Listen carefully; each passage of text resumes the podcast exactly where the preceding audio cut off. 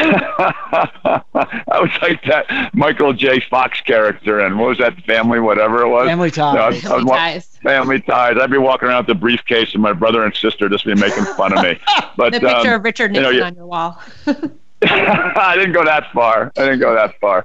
Um, the green rush is real. From lawmakers and investment bankers to CEOs and investors, we'll look at how people are transforming cannabis from the shadows of the black market into a cash crop that draws in cannapreneurs from Hollywood to Wall Street.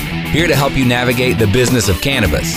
Please welcome Lewis Goldberg and Ann Donahoe, brought to you by KCSA Strategic Communications. Hello and welcome to another episode of The Green Rush. I'm Ann Donahoe here with my co-host with the most, Lewis Goldberg. Oh. And today we're talking money, cannabis, and getting kicked out of college and living off the grid. One quick note, if you can please rate and subscribe to The Green Rush on iTunes, Stitcher, or wherever you get your podcast from. We would really appreciate it. And make sure to follow us on Instagram and Twitter with the handle at Green Rush Comms. So today we're talking with Hadley Ford, the co-founder and CEO of Ianthus Capital. Ianthus owns eight cultivation facilities, five processes, processing facilities and 41 dispensaries. Um, in addition to that, Ianthus operates in six states. They are public on the Canadian Stock Exchange and they trade under the symbol, symbol IAN. Um, full disclosure, Ianthus is a KCSA client. Um, so now that that's all out of the way, thanks for joining us, Hadley. We're so happy to have you here. Oh, I'm very happy to be here. Appreciate you guys having me on. Yeah. So before we get into the really fun stuff, can you, beyond what I just said, explain what exactly it is that Ianthus does? Sure. We're an owner operator of uh, licensed cannabis uh, companies across the United States. We're currently in six states. Uh, we have an East Coast addressable market of 48 million people with a weighted average number of competitors of 12, and we think we offer investors a tremendous diversified way to play the growth of the U.S. Uh, cannabis market. So you structured a public vehicle that raises money in Canada and uses that money to fund businesses in the U.S. Um, how do U.S. bankers view you and your company? U.S. Uh, commercial bankers or investment bankers? Because you get uh, two different views. The commercial Actually, banker both, side, I think both, people. Both sides. Oh, sure. So the uh, the commercial banker side, obviously, there's been a lot of stuff written about that. Um, you know, boatloads of cash being wheeled around uh, from one place to another. The commercial banks, um, I don't think they, they really care too much one way or another that uh, we raise money in Canada. And I think most of those guys are driven by uh, some of the federal prohibitions against um, cannabis. On the investment banking side, um, it's a little bit of a different kettle of fish. You've got a number of uh, institutions down here that are exceptionally curious. Not not your big guys. Uh, you will see occasionally the Goldmans and Merrill bankers hanging out at conferences, but the uh, the smaller guys, you know, it's probably six months away before someone does an underwriting. I think there's a lot of interest. People clearly recognize the growth opportunities, and uh, I think the sort of call it second tier, scrappier investment banks uh, will be in sometime this year. So the, the the big bank in Canada is Canaccord Genuity. They're the ones who do the majority of the underwriting. Um, with you saying that you think maybe a Roth or a Cowen or somebody of that ilk, um, possibly doing uh, uh, an underwriting in the U.S. within six months. What do you think Canaccord's reaction is going to be? Uh, well, Canaccord's been preemptive. They hired uh, they've hired a banker specifically for doing U.S. cannabis. They obviously have a presence down here. They uh, they're self clearing in the U.S. They've got offices. They're a market maker in our stock. Um, you know, I would imagine you probably see more of a partnership piece rather than uh, straight up competition. You know, it is a uh, it's an interesting industry that way that a lot of the professional services companies uh, don't have unfettered competition, so they tend to share information about what works, what doesn't work. So I would imagine if you saw a Cowen or a Roth or someone of that ilk come into the market, they'd probably be alongside a Canaccord in their first or second offering. Um, so I want to talk intellectual property for a minute. Um, so uh, uh-huh. thanks to the illegality of the U.S. market, currently you can't trademark or copyright your product or manufacture or distribute across state lines. Um, how much IP is there in your business, and how what are you doing now to protect it?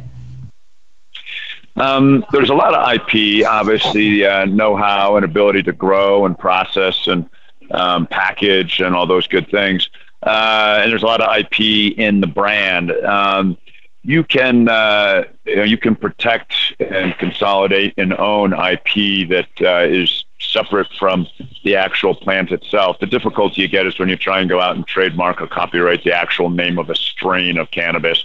And because it's against the law from a federal perspective, uh, you're not going to get too far in the copyright uh, office. But if you show up with a way to uh, do a certain process, or if you show up with a way to um, do something that's not touching a plant, you know, you'll have much better progress. But we typically don't do that. We just typically take the IP, hold it in a uh, separate company, and then uh, lease that back to our operations. Oh, that's really interesting. Um, so as Ann and I were preparing for this, we, we we went back into the archives and looked at a lot of what you said, and you you you are you're really eloquent about a lot of things, and you said something that that really caught me. You said you don't want the man telling you what to do why should anyone tell anyone else that they can't grow it or use it and do what they want with it? Um, and you went on from there, but but the end of the quote you say, "I'm not a user, but I do have a passion around individual rights and helping build helping people build companies." the thing that caught me in, in what you were saying is that you don't use. You know, it's rare that you find somebody in the cannabis industry who is as passionate about the, the industry and is not somebody who ingests in any way. Do you find that being a challenge because there's a lot, you know, in other business you do it over the golf course, right? You, and and business is done there. In the cannabis industry, it's often done over a joint. So how have you found you're not using impacted your ability to to to do business with Ianthus? Well, you, you'd actually be surprised the number of people who are in this business that aren't regular users. Um, I've been actually surprised. You know, I think people recognize that there's different skill sets, and I think uh, the secret to success is finding out what people can be really great at, making sure they have the resources and get out of their way. And I think uh, potential partners recognize that uh, you know I bring a lot to the table from a capital market strategy, balance sheet perspective that uh, can be exceptionally helpful to their passion for the plant and the way they want to build their business. And it's that type of combination that's great. I mean, let's say I was the greatest grower in the world and I wanted to partner with the greatest grower in the world. There's no sort of synergy there, right? It's like, what do you need the other person for? But if you can take someone who's particularly good at positioning and telling a story and raising capital and combine that with someone who's the greatest grower in the world, that's great synergy. There's no overlap. You get the best of both worlds. And I think you know most of the leaders within the cannabis industry are savvy enough to understand that they're going to be better at things that I'm terrible at, and I'm going to be better at things uh, that, that they're not good at, and it makes for a great combination. I think it also shows there's the maturing of the marketplace that you know the the the black market is now looking towards business leaders to really understand you know how to take this to the next level, and I think that's that it's showing great opportunity and great foresight um, for these companies. So, um, well, that, yeah, that's a, that's a that's a great observation. I mean, look, any industry at its its infancy and starting point, which this shift from black market to white market's been over the last whatever number of years. You get a lot of people in who are very passionate. That you know, they they talk derisively about the suits, but let's face it, it's a fifty billion dollar black market. It's going to be a hundred billion dollar uh, legal market when when all is said and done and there needs to be professionalism. If you're going to have good, high quality products uh, that delight your customers and patients, you need to bring in things like Six Sigma. You need to bring in things right. like you know ERP systems. You, you, can't manage something if you can't measure it, and that uh, that implies a certain level of professionalism that you know we're starting to see in the industry. It's not widespread, but I'll tell you, there's been a lot of uh, lot of improvement over the last three years. That's well, uh, it is definitely moving in that direction and with hundreds of companies being public, you have to behave. If you're going to get the valuations, and we're going to talk about this, but if you're going to get the valuations that you want and you're going to survive as a public company, you have to behave not as a cannabis public company, just as a public company. So I think that's mm-hmm. one of the mm-hmm. things that you're you're you know modeling for a lot of other companies. Well, that's you know, that's absolutely right. I mean, being a public company. Um, it has uh, its positives, it has its negatives. I think one of the positives is the uh, requirement for disclosure, transparency, uh, truth, um, and that uh, that bright light is uh, something that I think any industry that's you know wants to have access to growth capital and grow up, uh, meeting those types of um, those rules are important. So that's actually a good spot to take a quick break. We'll be right back. We're talking with Hadley Ford, the co-founder and CEO of Ianthus Capital. More Green Rush coming up after we roll through our sponsors. The smoke is rising, and the next crop of podcasts devoted to cannabis providers and enthusiasts are ready to be harvested. Welcome to the Cannabis Radio Network, founded by respected rainmakers who have been producing award winning podcasts for over a decade. Industry headlines, business updates, medical reports, marketing, and e commerce education rolled up perfectly for your consumption. Let's grow together. The Cannabis Radio Network, cannabisradio.com. Ignite the conversation on some trending topics along the Cannabis Radio social media network. Join our crew of thousands on our Cannabis Radio page on Facebook or at Canna Radio, C A N N A Radio on Twitter. Plus, look for our Facebook and Google Plus pages for all of our original programs and connect with Dr. Dina, Kyle Cushman, Dr. Mitch Earleywine, Nurse Heather, Doc Rob, the hosts of Ganjapreneur, and more. Connect with the growing Cannabis Radio social crusade at Canna Radio on Twitter or search for Cannabis Radio on Facebook, Google Plus, and Instagram and grow with us.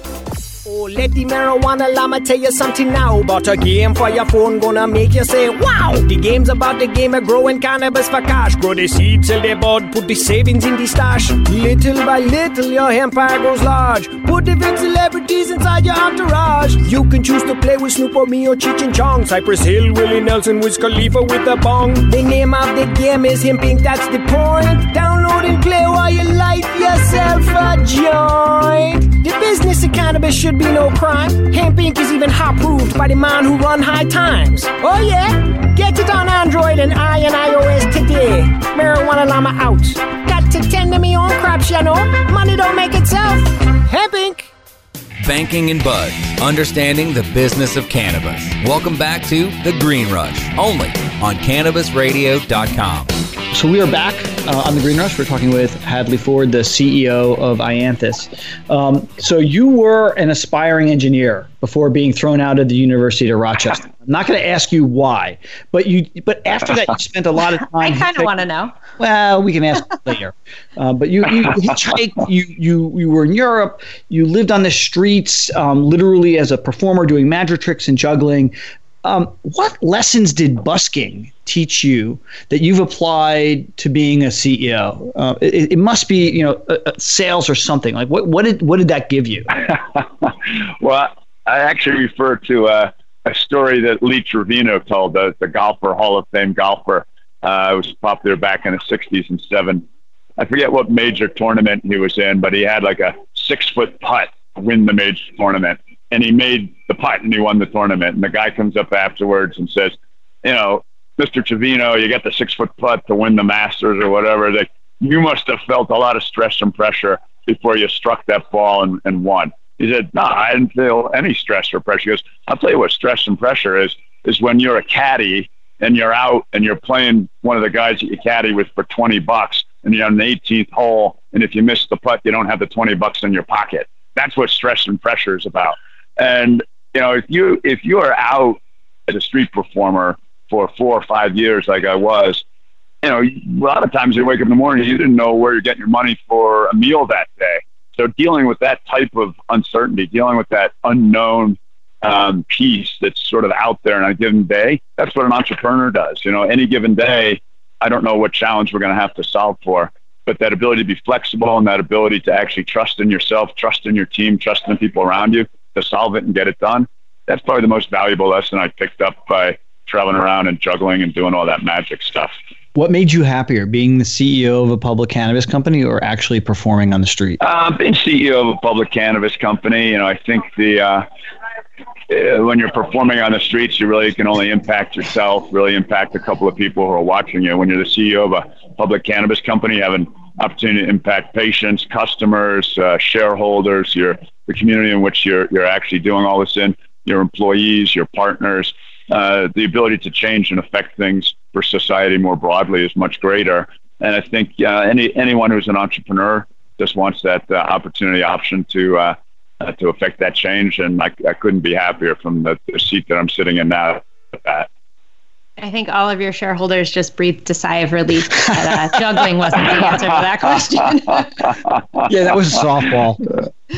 um, So let's talk U.S. versus Canada. Um, you've said, uh-huh. uh, and I'm going to quote, I'm going to throw your words right back at you. Uh, the U.S. markets are three years behind Canada in capital formation. I would expect the next three yep. years for the U.S. to look more like the Canadian market. So do you still think that? Yeah, no, absolutely. I mean, it is still illegal in the United States. So you don't have uh, you don't have any major law firms, accounting firms, and banks, commercial. They're on the sidelines in Canada, you know, you probably don't have your biggest funds investing in it. You're missing kind of the, the top banks. Um, but you've got all your major law firms, all your amazing, uh, major accounting firms. You do have a whole host of small to mid-sized institutions are involved in. You have salespeople, you have traders. You know, it's a, re- a very fully functioning capital market um, very sophisticated, very smart on the industry, and that uh, you know, that's still way ahead of where we are in the U.S. Now you're starting to see some interest down here, as I mentioned before. Some of the mid-sized investment banks are looking at it. Um, you know, we've probably got half a dozen institutional investors uh, who've bought our stock, but we're still well behind the uh, Canadian markets from a capital formation perspective.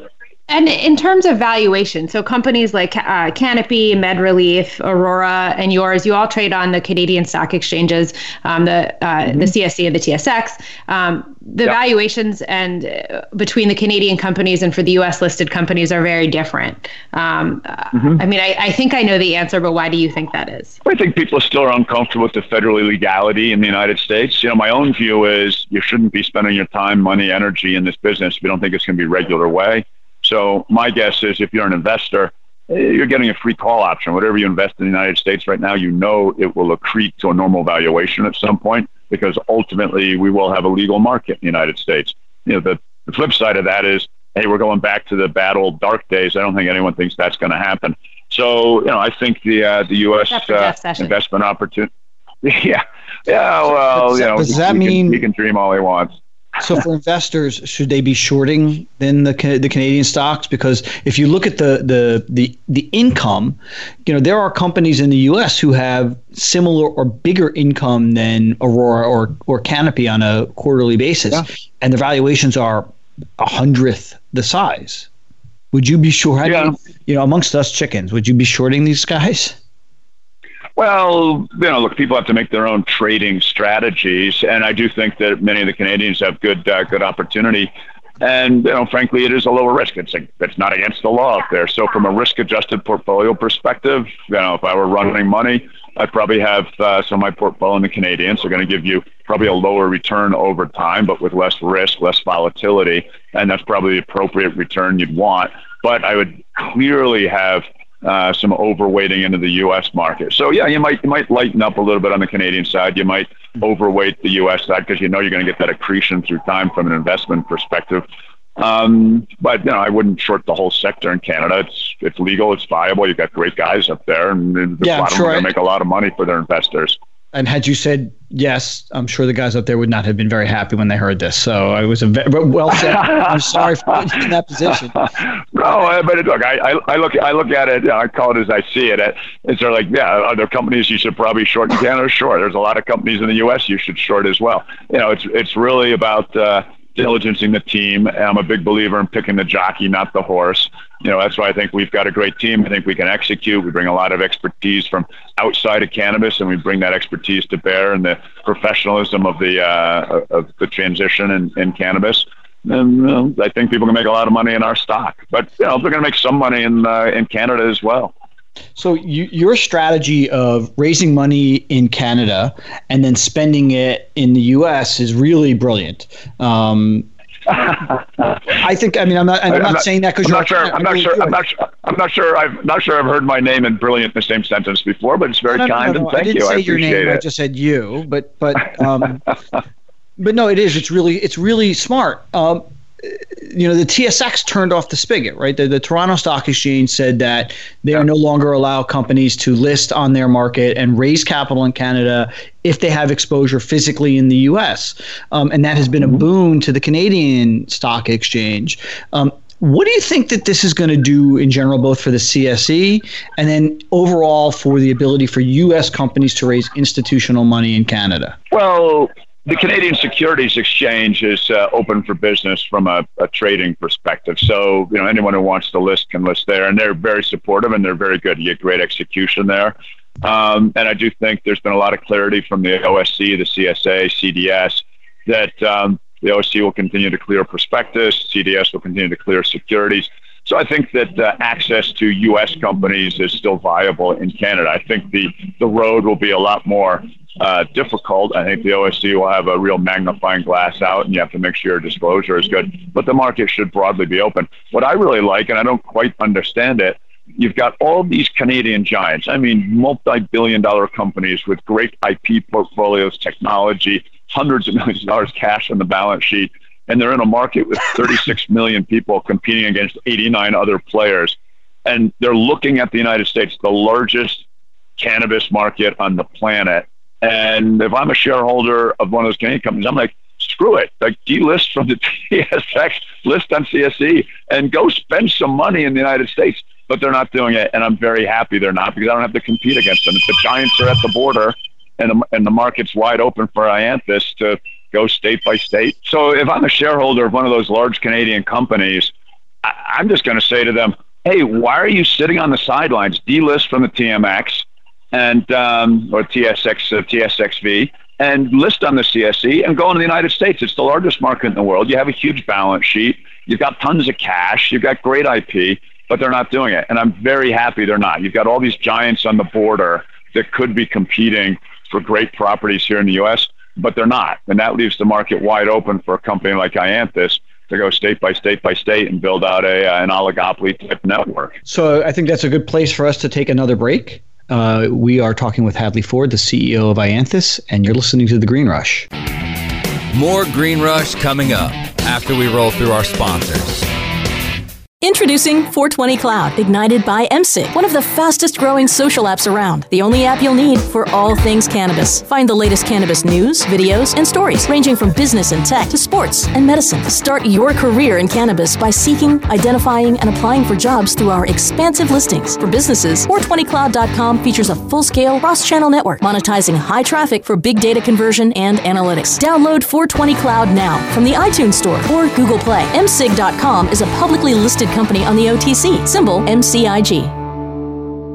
At Alternative Vibes, our core values of quality, loyalty, respect, and honesty guides us in our mission to help families find peace and harmony through our products and services.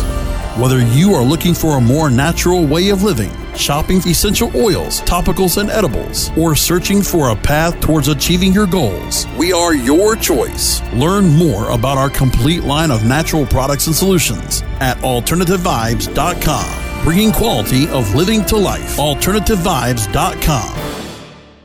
Cannabis concentrates have been around for hundreds of centuries. In 19th century America, extracts mixed with other herbs were sold as a miracle cure. Now, Apex Supercritical has elevated the science of extraction into the 21st century. Apex Supercritical is the leader in CO2 extraction, which is the cleanest, safest, and purest way to extract plant oils. ROI in as little as three weeks. Our cost effective systems are fully automated with an industry leading three year warranty. And if we don't have your system in stock, we can build one in as little as four weeks, bringing CO2 extraction to the masses. Learn more at apexsupercritical.com. Four week build excludes high production systems. Banking and Buds, understanding the business of cannabis. Welcome back to The Green Rush, only on CannabisRadio.com. Welcome back. I'm Lewis Goldberg with Ann Donahoe, the hostess with the mostess, um, and you are listening to The Green Rush. So, Hadley, recently you guys bought Citiva in New York State, and New York is by any measure a failed cannabis market. Um, why would you buy in New York now? Well, uh, I'm not sure what you mean by a failed cannabis market. You're talking about a failed medical program that was launched with uh, not a lot of indications three years ago. Then I'd agree with you. But as a cannabis market, I think think you may have seen that it was recently uh, listed as the number one cannabis market on the planet. More cannabis is purchased in New York than in any other city uh, on the globe, and it is going to be an unbelievable market. Um, from a medical perspective, it's only going to expand. You're only going to have more indications, more ingestion methods. At some point, the state's going to have to go full rec. You're going to have full rec in Massachusetts. You're going to have full rec in New Jersey, and the New York market's going to have to move in that direction. So we see it as um, you know a patient strategy. We got in at a very reasonable price with some great partners, uh, and we'll bide our time. And at some point in the next uh, you know two, three, four years, I think that market's going to be one of the best in the uh, United States, if not the world. We actually spoke with uh, New York State Senator Liz Krueger um, a couple of weeks ago, maybe even last week. Time flies. Um, and so, if, if she has anything to do with it, um, hopefully uh, sooner rather than later, New York will see rec actually happen. Um, so, I'm going to take a little left turn here. Cannabis is actually a family business for you. Can you talk about how your other family members are involved? Oh, sure. Well, it goes back uh, to my mother and father back in the '60s. We had a little, um, little tiny farm in Connecticut that uh, you know we grew Christmas trees on, had a little truck farm, vegetables, stuff like that. And there was a piece of the uh, uh, the the back acre that had what my mother told my grandmother were French marigolds. So we, we had a crop True That's story. Typically, the neighborhood kids would wait until the uh, the harvest ready. They come in and steal all the plants and irritate the hell out of my parents. Um, but then Wait, years, so you grew years up later, and you don't use. Yeah, well, it's you know, stranger you're, you're things awesome. have happened. It's true. It's true. Yeah. I was like that Michael J. Fox character, and what was that family, whatever it was? Family ties. No, I was, family, I was, ties. family ties. I'd be walking around with the briefcase, and my brother and sister just be making fun of me. But the picture um, of Richard Nixon you know, on your wall. I didn't go that far. I didn't go that far. Um, but you know, you fast forward years later, my brother um, uh, was in media and he was living in New Mexico. He had a pretty good little sort of ad agency, and the cannabis stuff came along, and he thought, "Oh, this would be fun." He sat down at his kitchen table, applied for a license, and got one. Uh, he's now the largest market share provider in the state.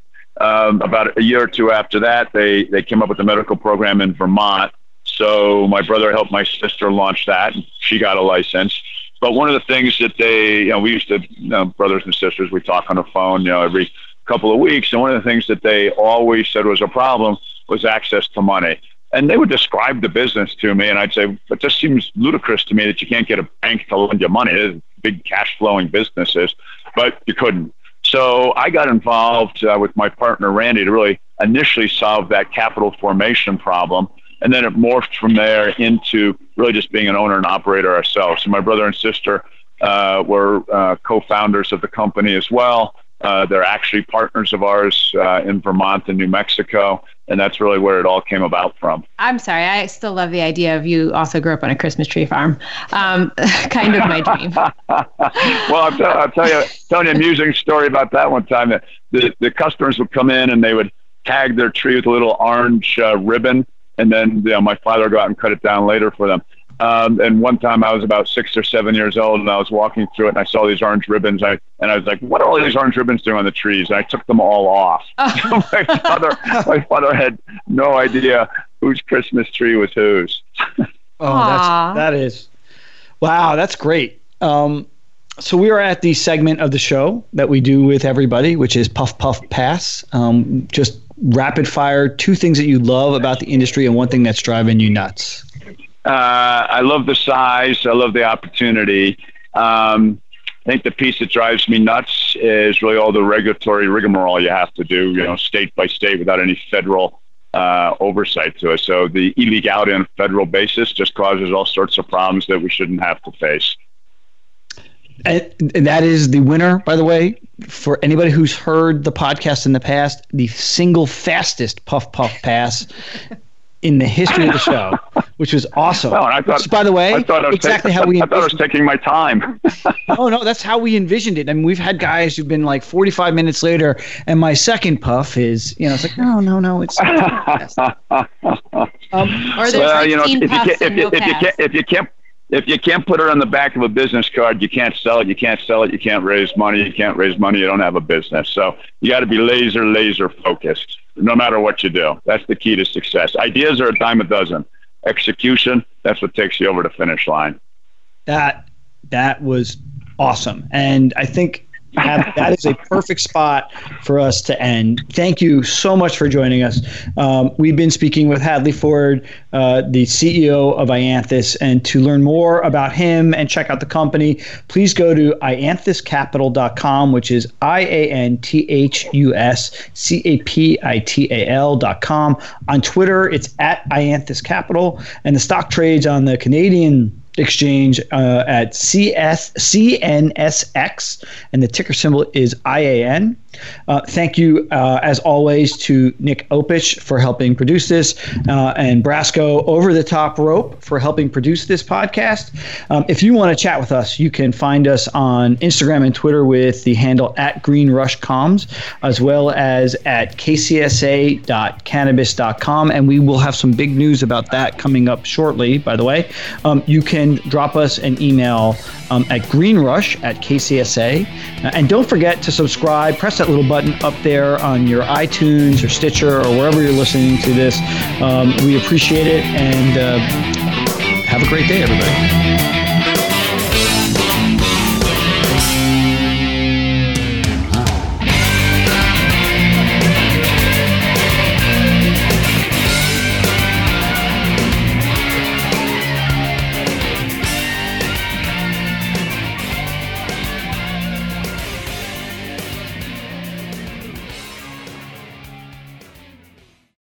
The opinions expressed on this CannabisRadio.com program are those of the guests and hosts and do not necessarily reflect those of the staff and management of CannabisRadio.com. Any rebroadcast or redistribution without proper consent of CannabisRadio.com is prohibited.